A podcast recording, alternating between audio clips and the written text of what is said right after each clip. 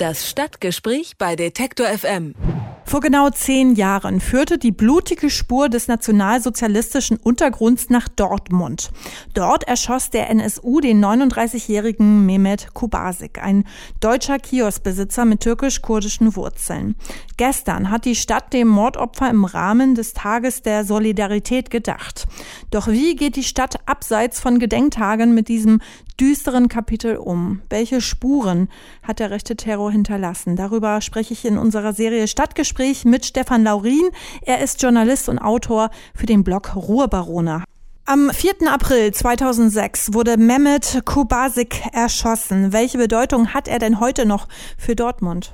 Also ich finde schon, es ähm, waren jetzt zum 10. Jahrestag fanden Veranstaltungen statt. Es gab ähm, eine Veranstaltungsreihe und es ist 2000 2012 ein Gedenkstein errichtet worden in Anwesenheit des Oberbürgermeisters. Also da ist da, da, da finden schon noch statt, Sachen statt, das ist nicht vergessen. Wer beispielsweise, welche Gruppen sind denn am Gedenken an sich beteiligt?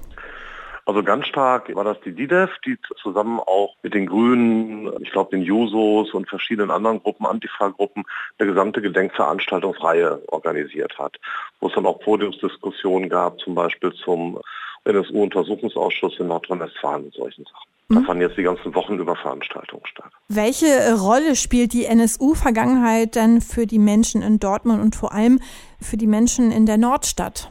In der Nordstadt gibt es schon eine ganz große Solidarität, äh, wenn es gegen Rechtsradikalisten äh, gegen, gegen Rechtsradikale geht.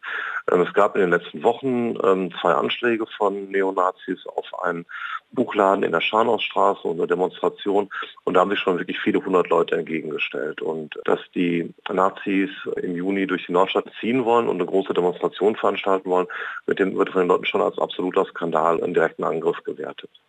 2006 haben Ermittler zunächst vermutet, der Tod von Mehmet Kobasik hänge mit der Mafia, Drogengeschäften oder der PKK zusammen. Lange wurde ja erfolglos ermittelt, bis überhaupt festgestellt wurde, dass es sich um einen rechtsextremen Anschlag handelte.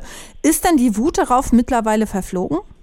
Nein, also das hat man bei den Veranstaltungen erlebt. Ich war halt eben bei einer, wo es um den NSU-Untersuchungsausschuss ging und die Leute waren schon fassungslos, allein über so Tatsachen wie dass der Staatsschutz überhaupt nicht involviert war, dass gar nicht nach einer rechten Spur auch nur geschaut wurde. Es war ein Staatsschutzbeamter in der Mordkommission, hat sich aber da nicht zu Staatsschutzthemen geäußert, sondern war da als normaler Kriminalbeamter. Und das ist dann schon was, wo die Leute bis heute fassungslos sind, wie dermaßen miserabel die Polizeiarbeit. Dass eben einfach nicht in alle Richtungen ermittelt wurde, sondern eben in eine Richtung nicht.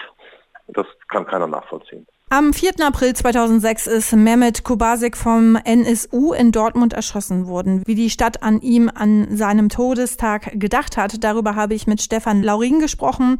Er ist Journalist und Autor beim Blog Ruhrbarone. Vielen Dank für das Gespräch. Danke. Das Stadtgespräch bei Detektor FM.